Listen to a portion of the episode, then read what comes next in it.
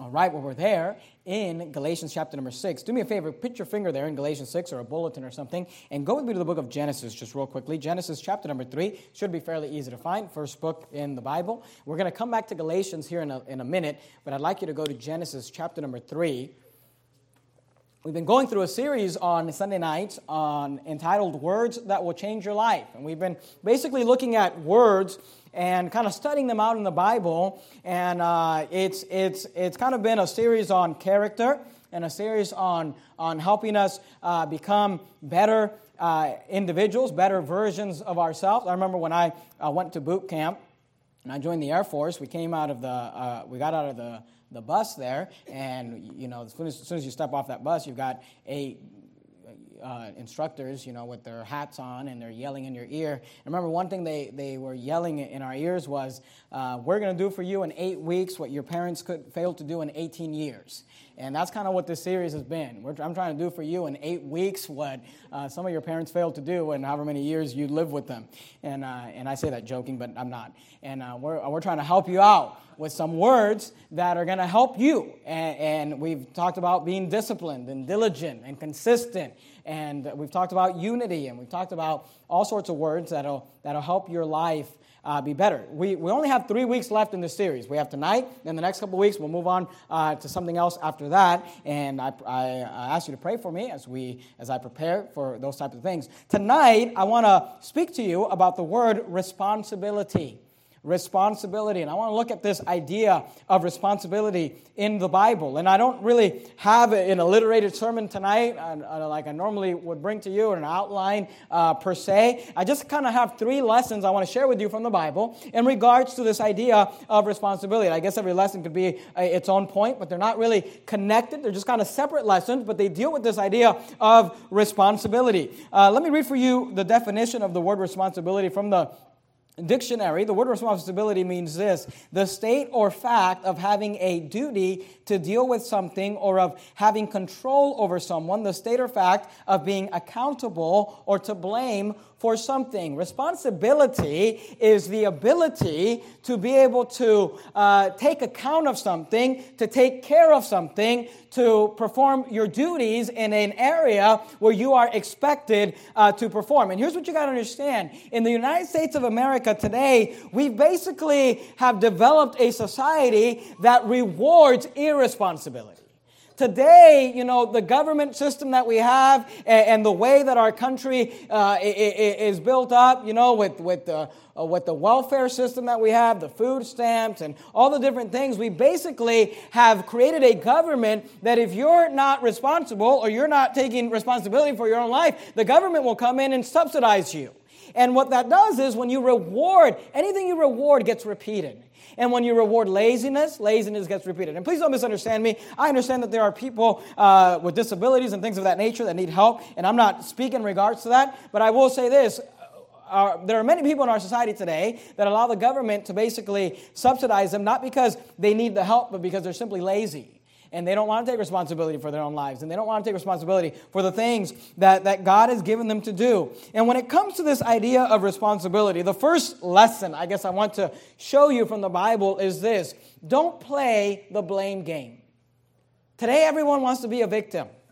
Today, everybody wants to, wants to say, it's not my fault, it's what my mom did to me. It's not my fault, it's what my dad did to me. It's not my fault, it's what society did to me. It's not my fault, I was just born into the wrong side, you know, the wrong side of town, and it's not my fault, it's, it's this person's fault, it's that person's fault. But see, God wants you and God wants me to take responsibility for the things that come across in our lives and to not shift the blame. And here's what you got to understand it's human nature to shift the blame.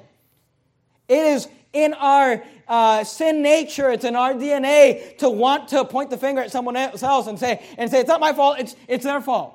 And, and from the beginning of man, you find this in mankind. Are you there in Genesis chapter 3? You're familiar with the story.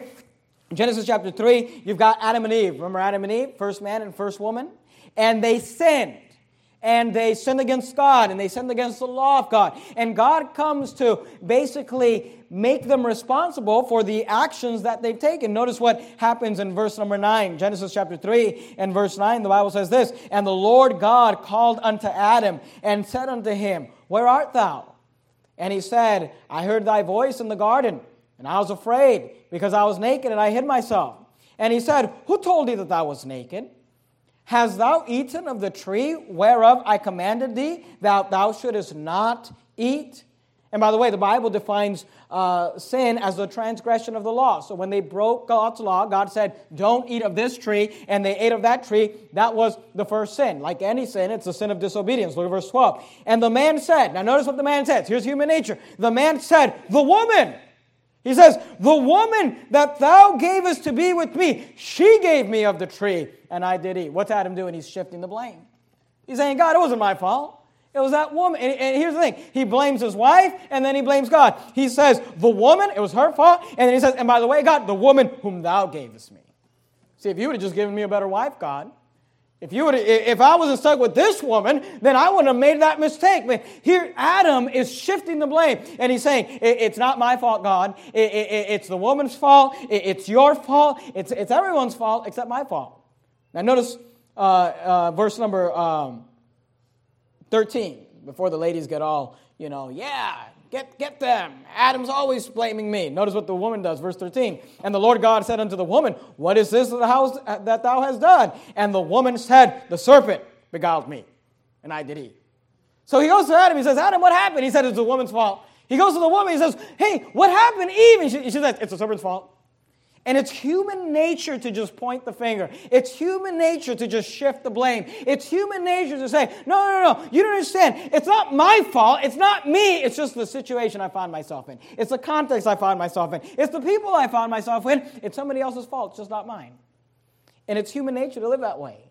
When we talk about this idea of shifting the blame, of course, we've got to look at the example of Saul. Remember Saul? Let's look at it quickly. Go to 1 Samuel chapter number 13. You're there in Genesis. You go past the book of Exodus, Leviticus, Numbers, Deuteronomy, Joshua, Judges, Ruth, and 1 Samuel. We saw this recently uh, in our 1 Samuel series, but it's good to see it again. Uh, 1 Samuel chapter number 13. Remember, Saul sinned against God. And he took upon him a responsibility that was not something that God wanted him to do. He overstepped his boundaries. He did something, nobody asked him to do it. No, God didn't want him to do it. In fact, it was a sin for him to do it, but he went ahead and did it anyway and gave a sacrifice when he was not a priest, he was the king. And in 1 Samuel chapter 13 and verse 10, notice what the Bible says, and it came to pass that as soon as he had made an end of offering the burnt offering, behold, Samuel came. Because remember, Samuel was the one who was supposed to do the sacrifice, but Samuel was running late. And Saul was under a lot of pressure. The army of the Philistines was building up against him, and he did not want to go into battle without giving the sacrifice. And Samuel wasn't there to do it, so he did it himself. Now, notice what the Bible says in verse 13 Samuel came, and Saul went out to meet him that he might salute him. Look at verse 11. And Samuel said, What hast thou done? And Saul said, Here's the first blame, the, the, the, the shifting of blame. Because I saw that the people were scattered from me. He said, I, I, saw that the army, they, they were leaving. They were going AWOL. They were going other places. Uh, he said, because I saw that the people were scattered from me. And that thou camest not within the days appointed. Saul says, you know what? You know why I did what I did? It's because the people, if they were loyal, if they would have just stuck with it, if they wouldn't have gone AWOL, I wouldn't have been forced to do what I did. And Samuel, by the way, if you wouldn't have showed up late, if thou would have came, notice what he says in verse 11, and, and that thou camest not within the days appointed. He says, Samuel, you told me you were going to get here on this day, and you didn't get here that day. It's the people's fault. It's your fault. And notice, here's another one, and the that the Philistines gathered themselves together at Michmash. He says it's the Philistines' fault. He says it's Samuel's fault. He says it's the people's fault. I love how Saul said, Saul, Saul's turning into one of my favorite characters because he's so funny. Look at verse 12. Therefore said I, the Philistines will come down now upon me to Gilgal, and I have not made supplication unto the Lord. And, and look at these words. Isn't this how you and I talk? If, you, if we were honest, we would, you would agree that this is how you and I talk. I forced myself, therefore. I didn't want to do it. I, I, didn't, I, I knew it was wrong, and it, it wasn't me, it's just the people. It wasn't me, it was just you, Samuel. It wasn't me, it's just the Philistines. He says, I forced myself, therefore, and offered a burnt offering. And here's the problem with Saul it's everyone's fault except me. But that's human nature. See, human nature is to shift the blame. Human nature is to not take responsibility. Human nature is to say, no, no, no, you don't understand. It, it, it's, it's this, it's that, it, it's everything. But, but of course it's not. Of course you can't put the blame on me. And when we talk about responsibility, the first lesson we have to kind of teach, and the first lesson we have to try to apply in our lives is this you and I need to stop playing the blame game. We need to say, I'm not playing this game, I'm not shifting the blame. I'm not blaming my husband. I'm not blaming my wife. I'm not blaming my children. I'm not blaming my parents. I'm not blaming society. I'm not blaming my, my boss. I will take responsibility for myself. Who's ever heard this phrase before? The buck stops here. That's the kind of idea that, that you and I have to take. Take the responsibility uh, for ourselves. You're there in 1 Samuel chapter 13. Go to 2 Samuel chapter number 12. I know you're familiar with these verses. You've read your Bibles and you're a smart crowd, but let me show them to you again. 2 Samuel chapter 12, look at verse number 7. You have Saul, who blames everyone but himself, shifts the blame. He, he likes to play the blame game, and the blame game is fun. It's a fun game because it makes us feel better about ourselves. But David, who was a man after God's own heart, was a man who was willing to take responsibility for his actions. And even when he was wrong, and even when he was living in, the, in sin and in the flesh, he took responsibility for what he did. Remember David? We'll get into it in our, uh, in our when we finish 1 Samuel, we'll more than likely go into 2 Samuel. And we'll get into the life of David when he committed adultery. Remember, he committed adultery with Bathsheba, and he had her husband, Uriah the Hittite, uh, killed. And Nathan the prophet comes to David and he says, 2 Samuel chapter 12, look at verse 7. And Nathan said to David, Thou art the man. He gave him a story about how basically just a, a, a parable identifying David, uh, you know, the sin that he performed when he took Bathsheba. And then David gets upset and David says, That man needs to die. And then Nathan says to David, Thou art the man. That you're, you're the sinner. Thus saith the Lord God of Israel, I anointed thee king over Israel and delivered thee out of the hand of Saul. And I just want you to notice quickly how David responds. Look at verse 13, 2 Samuel chapter 12, verse 13. And David said unto Nathan, notice, notice how David is different than Adam. Notice how David is different than Saul. David says, I have sinned against the Lord. And Nathan said unto David, The Lord also hath put away thy sin, thou shalt not die. See, see, David was willing to say, It's me. I'm the problem. I'm the sin. I have sinned against the Lord. You're there in 2 Samuel. Go to the book of Psalms with me, Psalm 51. Uh, if you open up your Old Testament just right in the center, you're more than likely to find the book of Psalms. Psalm 51, you're going to go past 1st, 2nd Kings, 1st, 2nd Chronicles, Ezra, Nehemiah, Esther, Job, Psalms. While you turn there, let me read for you uh, this little uh, quotation that I, that I got. On President Truman's desk in his White House office sat a sign that read, The buck stops here. The saying, the buck stops here, is derived from the slang expression, pass the buck which means passing the responsibility on someone else. The expression is said to have originated with the game of poker, in which a marker, which in frontier's days was commonly a knife with a buckhorn handle, was used to indicate the person whose turn it was to deal. If the player did not wish to perform his duty, the deal uh, he could pass the and deal he could pass the responsibility by passing the buck, as the marker came to be called to the next player. President Truman would use uh, the phrase, the buck stops here, to say that as a leader, he would not shift the blame but take responsibility. And that, that's the idea that you and I have to live our lives in this way. And we just have to say, you know what? At, at some point, I've got to take, the buck is going to stop right here. You know, as, as pastor of Verity Baptist Church, there are so many times that things happen here. People get offended, people say mean things and rude things to each other, people get mad about certain things, and, and they have nothing to do with me. I'm not even aware of it. But I often will just take responsibility and say, you know what? I'm going to take responsibility for that. I'm going to apologize for, to you for that. I'm sorry that happened. And, and, and, and you say, well, why would you do that? Because as a pastor, I just kind of feel like sometimes the buck just ends right here. And see, what made David such a great man of God and what made Saul such a terrible man of God is that one was willing to take responsibility and the other was not. Notice what David said in Psalm 51 Psalm 51 is the psalm that David wrote when he was basically getting right with God for the adultery that he committed. Now, we won't read the whole psalm, although it's a wonderful psalm. You ought to read it on your own. But I want you to notice what he says in verse number three. He says, For I acknowledge my transgressions, and my sin is ever before me. Against thee, Thee only have I sinned and done this evil in the sight, that thou mightest be justified when thou speakest and be clear when thou judgest. The first lesson that you and I can learn about this idea of taking responsibility and being responsible is this don't play the blame game. And you kids, you know, you got to listen up because some of these, you know, I'm preaching to the adults tonight, and some of them are rolling their eyes at me in their in their in their heads, you know, or in in their hearts, you know, and, and they say, "Well, you know, Pastor, you don't understand." But listen to me, you kids, listen. Start at a young age just being responsible and taking responsibility for your actions. Start at a young age, you know, when, when something goes wrong at home and mom is asking, know, who did it? Don't, don't blame it on your sister that doesn't speak, you know. Don't blame it on your other sibling that has no clue what's going on. Just learn, even at a young age, to say, the buck stops here. I'm taking responsibility. I'm not playing the blame game. I'm not shifting the blame. I'm not looking for someone else to make the villain so that I can be the victim. I'm going to not play the blame game. So, the first lesson you can learn is about this idea of taking responsibility.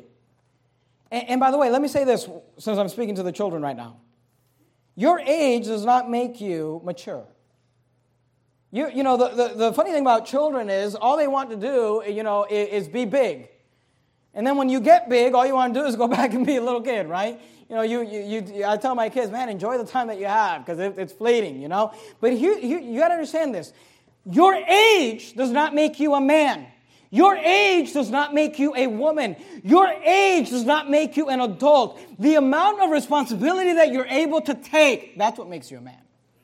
The amount of responsibility that you're able to take upon your shoulders, that's what makes you a woman. That's what makes you an adult. I, you know, there, there are 13 year olds that take on a lot of maturity, take on a lot of responsibility, and are people you can count on. And then you've got 30 year olds that are still acting like children.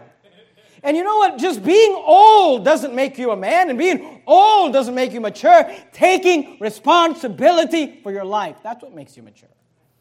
See, the Apostle Paul said this. He said, When I was a child, I spake as a child. I understood as a child. But when I became a man, I put away childish things. And today you've got, you know, grown guys. You can grow a beard and you can grow a mustache and you can grow all this, but you're still a child because you haven't taken responsibility for your own life. Amen. Because you're not taking responsibility for your own actions. And it's everybody else's fault except me. And you're shifting the blame, Adam. And you're shifting the blame, Saul. But you're no David. You're no David. So the first lesson is this don't play the blame game. The second lesson is this if you can make your way back to Galatians chapter 6 is sow responsibly. The first lesson is don't play the blame game. The second lesson is this sow responsibly. Sow responsibly. You say, what do you mean by sow responsibly? Are you there in Galatians chapter 6? Look at verse 4. The Bible says this the Apostle Paul, under the inspiration of the Holy Ghost, said, But let every man prove. That word prove means to discern, to approve, to examine, to try, to test. He says, But let every man prove his own works. He says, Put your work under test. The things that you accomplish, the things that you do, approve them, discern them, examine them. He says, But let every man prove his own work, and then shall he have rejoicing in himself alone and not in another. See, here's what you got to understand you can only rejoice in that which you accomplish. I cannot rejoice over the victories that my wife has. I cannot rejoice over the victories that my dad had or my mom had. I cannot rejoice over the victories that my siblings have. I can only rejoice over the victories that God allows me to do. He says, Let every man prove his own work, and then shall he have rejoicing in himself alone and not in another. Notice verse 5.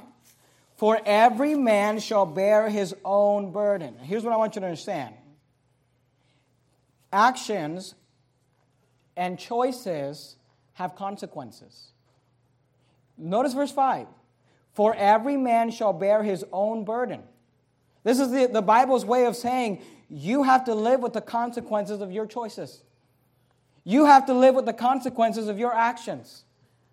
Look, you got, you got to understand this. Eh, you know, maybe the sermon is just for the kids, and that's, that's good. Praise the Lord for that. But listen, kids, there are consequences to doing drugs. There are consequences to taking pills. There are consequences to drinking alcohol. There are consequences to fornication. There are consequences, and here's the bottom line you're going to have to live with those, no one else. You must live with your own burden, the things that you've done in your, in your body. But here's what you got to understand there are consequences for the choices that you make, there are consequences for the actions that you take. Everything produces a, a result. Now, you say, well, I, I've made a lot of mistakes, and I've already made a lot of bad choices. And look, I, am telling you, I've made a lot of bad choices. And I know you may have made some bad choices. And, you know, take, take to heart the words uh, of the Apostle Paul when he said, Brethren, I count not myself to have apprehended. He said, But this one thing I do, forgetting those things which are behind and reaching forth unto those things which are before. See, you have to understand this. Your choices, your actions have consequences, and whatever you've done in the past, it's in the past, it's done, but why don't you take responsibility for your actions from this point on? Because notice what the Bible says in verse 6. Let him that is taught in the word communicate unto him that teacheth in all good things. Verse 7 Be not deceived. God is not mocked. For whatsoever a man soweth, that shall he also reap.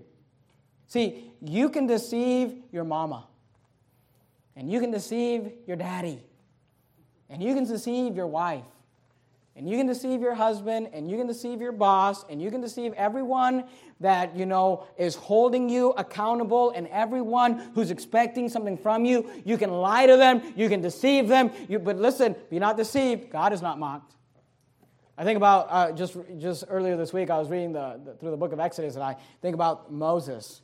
And it's interesting how the Bible tells us when Moses killed the Egyptian. Remember, he killed the Egyptian uh, to try to uh, protect one of the Israelites that was being hurt by the Egyptian. And the Bible, if you read the story, the Bible tells you that Moses looked this way and Moses looked this way, and then he slew the Egyptian. But you know, Moses forgot to look up.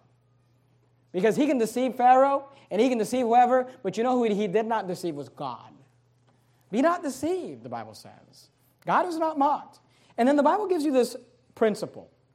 And here's the thing about this principle in the Bible whatsoever man soweth, that shall he also reap. Here's the, here's the idea with that principle, okay? That principle, it's a biblical principle, so don't misunderstand what I'm about to say, but it's not good or bad. Now, you can apply it and it can be good, or you can apply it and it can be bad. Notice what he says. Look at verse 8. For he that soweth to his flesh shall of the flesh reap corruption. You sow to your flesh, you reap. What do you reap? Corruption.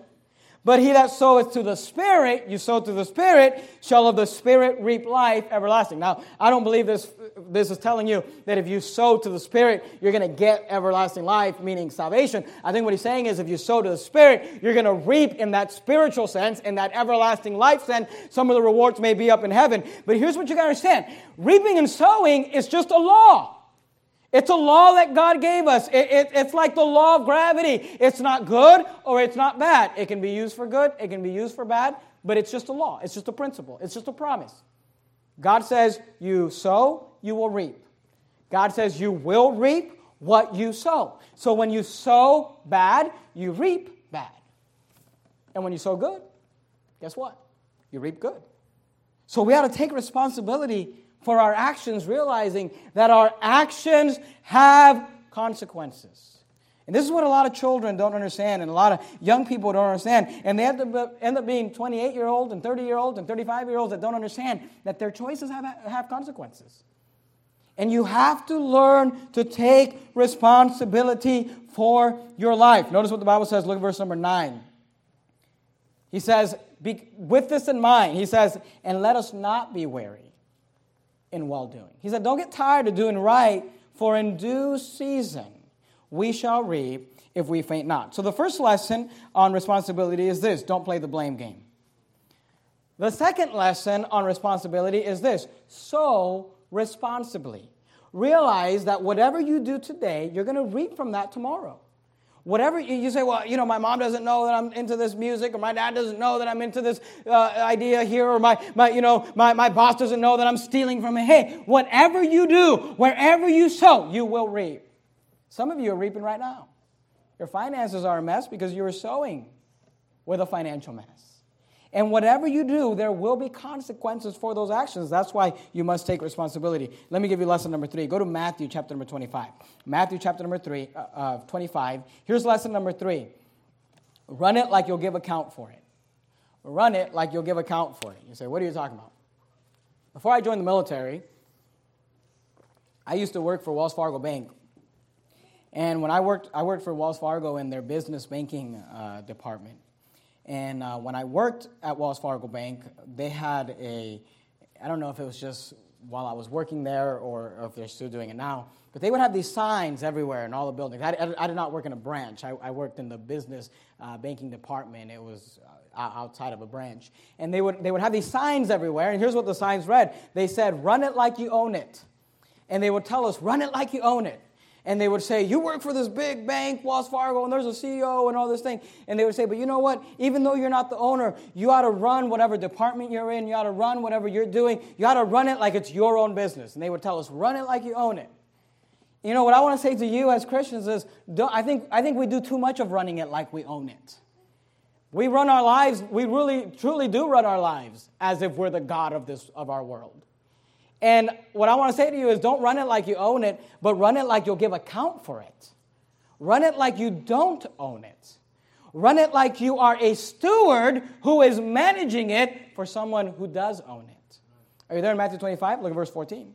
Matthew 25, look at verse 14. Notice what the Bible says. Matthew 25, verse 14, the Bible says, For the kingdom of heaven is as. Now, he says is as because he's about to give us a parable, an illustration. We talked about a parable this morning, the parable of the Good Samaritan. Here's another parable. He says, Here's how the kingdom of God works. Here's how the things of God work. He said, For the kingdom of heaven is as, notice what he says, a man. Okay, now let me give you the, the characters in the parable. The man here it pictures the Lord Jesus Christ, all right? So if you don't mind uh, writing in your Bible, taking notes in your Bible, underline that word, a man, and just right next to that word, write Jesus, because that's Jesus in the parable. Now notice what the Bible says. For the kingdom of heaven is as a man traveling into a far country. If you don't mind underlining your Bible, underline these words, far country. And next to those words, write this word, heaven. Because Jesus is a man traveling into a far country who called his own servants. If you don't mind underlining your Bible, underline these words, own servants. Now, don't just underline the word servants, underline the word own servants. Because these servants were owned by the man that's traveling into a far country. Underline the words own servant. Next to those words, you can write the word Christians or us or me or you. And notice what the Bible says. For the kingdom of heaven is as a man, Jesus, traveling into a far country, heaven, who called his own servants, us, and delivered unto them, notice these words, underline this word, his goods. Whose goods? Jesus' goods. See, here's what you gotta understand everything you have, whatever smarts you have, whatever talents you have, whatever money you have, whatever resources you have, whatever time you have, whatever ability you have, anything you have in your life that you would say, this is something that I can bring to the table. This is something that I have a value. I have the ability to do this, or I have the ability to do that. I have a spiritual gift. God gave me ability to preach, or God gave me the ability of evangelism. God gave me the gift to, to, to rule well and administer, whatever it may be. Whatever you have a value in your life came from God. It's not you. It's not yours.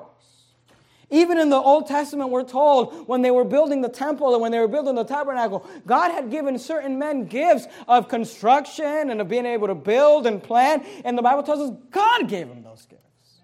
Everything you have came from God. Every good gift is from the heaven, is from the, the Father of lights, is what the Bible says. So notice what he says. For the kingdom of heaven is as a man, that's Jesus, traveling into a far country, that's heaven, who called his own servants, that's us, and delivered unto them his goods, his resources. Notice verse, and it's not money. I mean, you can definitely put money into that, but it's anything that God has given you. Any resource that you have. Notice verse 15. And unto one he gave five talents, and to another two, and to another one. Now I want you to notice something here. Because, you know, you and I like to say these words, well, it's not fair. He gives one five talents. He gives another two talents. He gives another one talent. But here's what you got to understand because see, whenever you and I use these words, it's not fair, you know what we're doing? Shifting the blame. Well, it's not my fault, it's just it's not fair. It's not my fault, I'm just a one talent guy. If God would have given me more talents, then maybe I could accomplish more. But look, fairness is relative. Because, you know, I may be a two talent guy, and I look at a five talent guy, and I can say it's not fair. But is it not fair for the man, for the master with the resources to give whatever he wants to whoever he wants? See, fairness is relative. And here's what you got to understand I will give account for what God gave me. Maybe I'm a one talent guy. Maybe I'm a two talent guy. I really doubt I'm a five talent guy, but you know what? I'm accountable for the talents that God has given me. And by the way, don't sell yourself short. Don't say, well, I'm a one talent guy, so I might not be able to accomplish much. You do accomplish as much as you can, and then you get to heaven and let God tell you how many talents He gave you. But we got to be responsible with what we've been given. Notice verse 15. And unto one he gave five talents, to another he gave two, and to another he gave one to every man according to his several ability. And you find this all throughout the Bible. Remember in the Old Testament when Moses was dividing up the work, he gave to some a thousand, and to some a hundred, and to some fifty. He God just gives you what you can bear. He gives them according to their several ability, and straightway took his journey. That's Jesus. He ascended up to heaven. Notice verse 16. Then he that had received the five talents went and traded with the same, and made them other five talents. Verse 17. Likewise, and likewise he that had received two, he he also gained other two. But he that had received one, and knows what he does, went and digged in the earth and hid his Lord's money. After a long time, that's where you and I are living right now. After a long time, the Lord of those servants cometh. Do you know that Jesus is coming back? And I know we're not pre tribbers. So I never get up here and say, Jesus could come back today, you know, put your money in the offering. I never say that. But you know that Jesus is coming back? I mean, just because we're post trib, pre wrath, we still believe in the rapture. We still believe in the second coming of the Lord Jesus Christ. And the Bible says, notice verse 19, after a long time, the Lord of those servants cometh. And notice this word, reckoneth. Now, the word reckon means to count, to compute, to calculate. And reckoneth with them. Here's what you got to say there is coming a day of reckoning. There is coming a day where God is going to compute, God is going to calculate, God is going to figure out, He's going to count what you did with your talent. Now, here's what I know about you. You've got a talent, at least. Some of you have five, some of you have two, some of us probably have one, but we all have something, and we can do something with it. And notice this man, he puts his talent, he digs it in the earth. And, and, the Bible says, verse 19, after a long time, the Lord of those servants cometh and reckoneth with them. And so he that had received five talents came and brought other five talents, saying, Lord, thou deliverest unto me five talents. Behold, I have gained beside them five talents more. His Lord said unto him, Well done, thou good and faithful servant. Thou hast been faithful over a few things. I will make thee ruler over many things. Enter thou into the joy of the Lord. Notice verse 22. He also that had received two talents came and said, Lord, thou deliverest unto me two talents. Behold, I have gained two other talents beside them. And his Lord said unto him, Well done, thou good and faithful servant. Thou hast been faithful over a few things. I will make thee ruler over many things. Enter thou into the joy of the Lord. Now I want you to notice something. Jesus gives the exact same uh, uh, reward and he gives the exact same words of, of, of approval to the guy with five talents as he did to the guy with the two talents. See, Jesus is no respecter of persons. You got to understand this. We're not running a race against each other. We're, it's not like I'm running this race and I've got, you know, and I'm against Brother Stuckey and I've got to accomplish more than Brother Stuckey is so I can get. Look, the only person I'm running against the race that is set before me, I'm running it against myself. It's my new man versus me, my old man. It's the spiritual man versus the carnal man. I'm not running my race against you. I'm not competing with you. The man with five talents, he, God, God, says, hey, well done. And then the two talent guy shows up and he's probably thinking, well, I, I got less than he. But Jesus says to him, well done. Because he did what he could with what he had. Notice verse 24. Then he which had received the one talent came and said, Lord, I knew thee, that thou art an hard man, reaping where thou hast not sown, and gathering where thou hast not strawed. And I was afraid and went and hid thy talent in the earth. Lo, there thou hast that is thine. And if you, I won't take the time to, to, to, to, do it tonight, but I always think it's funny if you, if you count up what the man with the five talents said, the amount of words, and you count what the man with the two talents said, the amount of words, they said the exact same amount of words. When you count what the man with the one talent said, he said a lot more than they did. And it's just kind of interesting. The guy that did the least talked the most. And that's usually how it is. People that talk a lot, people have big talk, and they say, Look at me, and look at what I'm doing, look what I'm accomplishing. And if you actually look at what they're accomplishing, it's not much. But notice what, notice how the parable ends, verse 26. His Lord answered and said unto him, Notice what he says, Thou wicked and slothful servant. He said, You are wicked and lazy. Thou wicked and slothful servant, thou knewest that I reap where I sowed not, and gather where I have not strawed. And he goes on, he says, Thou oughtest therefore to put my money to the exchangers, and them, uh, and then at my coming I should have received mine own with usury. And he goes on to punishment. But here's what I want you to understand about this parable, okay? The man with the one talent does not get judged for what he did, he gets judged for what he did not do. Do you understand that? He, he's not that he did the wrong thing, is that he did nothing with what he had. See, he said, even if you would have just taken the talent and put it in the bank and I would have got some interest, that would have been better than what you did with it. But all you did is you take what I gave you, the resources I gave you, and you hid them. You hid them under the dirt. You did nothing with it. And he gets judged, not for what he did, but for what he did not do. Because, see, your life and my life are not our own. And God expects us to do something with it. You ought to run your life. You know how you ought to run your life? Not like you own it, but like you'll give account for it.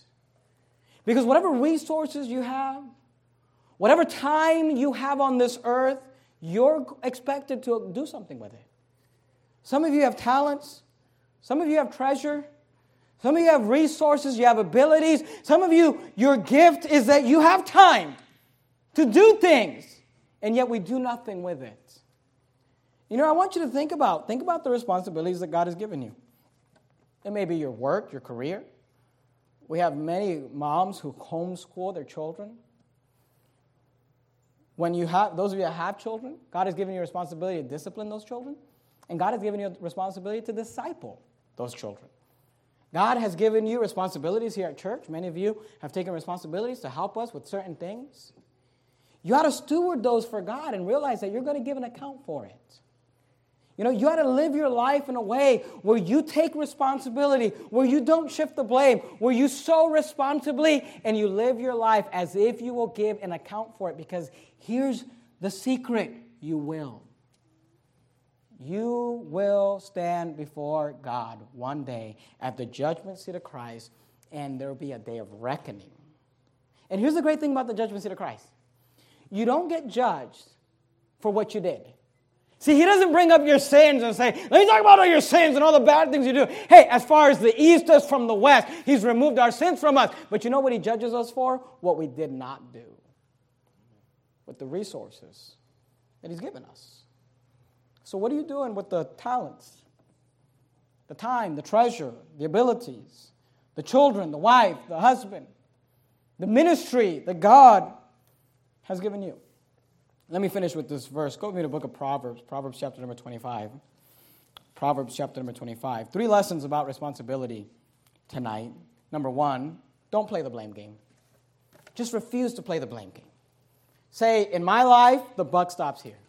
Even if you're a child, just decide right now, in my life, I take responsibility for my actions. The buck, it'll stop right here. I will not play the blame game. The second lesson is sow responsibly realizing that there are consequences for your actions. Every choice has a consequence, and you can reap to your flesh corruption, or you can reap to the spirit life everlasting. And run your life, not like you own it, but like you'll give account for it, and like you'll have to answer for it, because you will. Are you there in Proverbs 25? Look at verse number 19. The Bible says this confidence in an unfaithful man in time of trouble is like a broken tooth and a foot out of joint. Confidence in an unfaithful man. You know what that word unfaithful means? Irresponsible. someone you cannot count on. It is, it is difficult. It is difficult in life today, whether it's church setting, work setting, marriage, whatever it may be. It's difficult to find people you can count on. People that you can just tell them, you know, or, or that they'll say, I'm going to take on this responsibility, and you don't have to worry about it. There are some people, even in our church, and I'm not trying to offend any of you, but there are some people in our church, they tell me they're going to do something, and, and, I, and I worry, you know, is it going to actually get done? And sometimes I have to call and make sure, did this get done? There are other people, they say, Pastor, I'm going to take care of this for me, and, and, and I never have to worry about it. I know it will be done. What type of person are you? Because the Bible says confidence in an unfaithful man, confidence in an irresponsible man, confidence in a man that you cannot count on in time of trouble is like a broken tooth and a foot out of joint. It just kind of bothers you. It's just kind of there.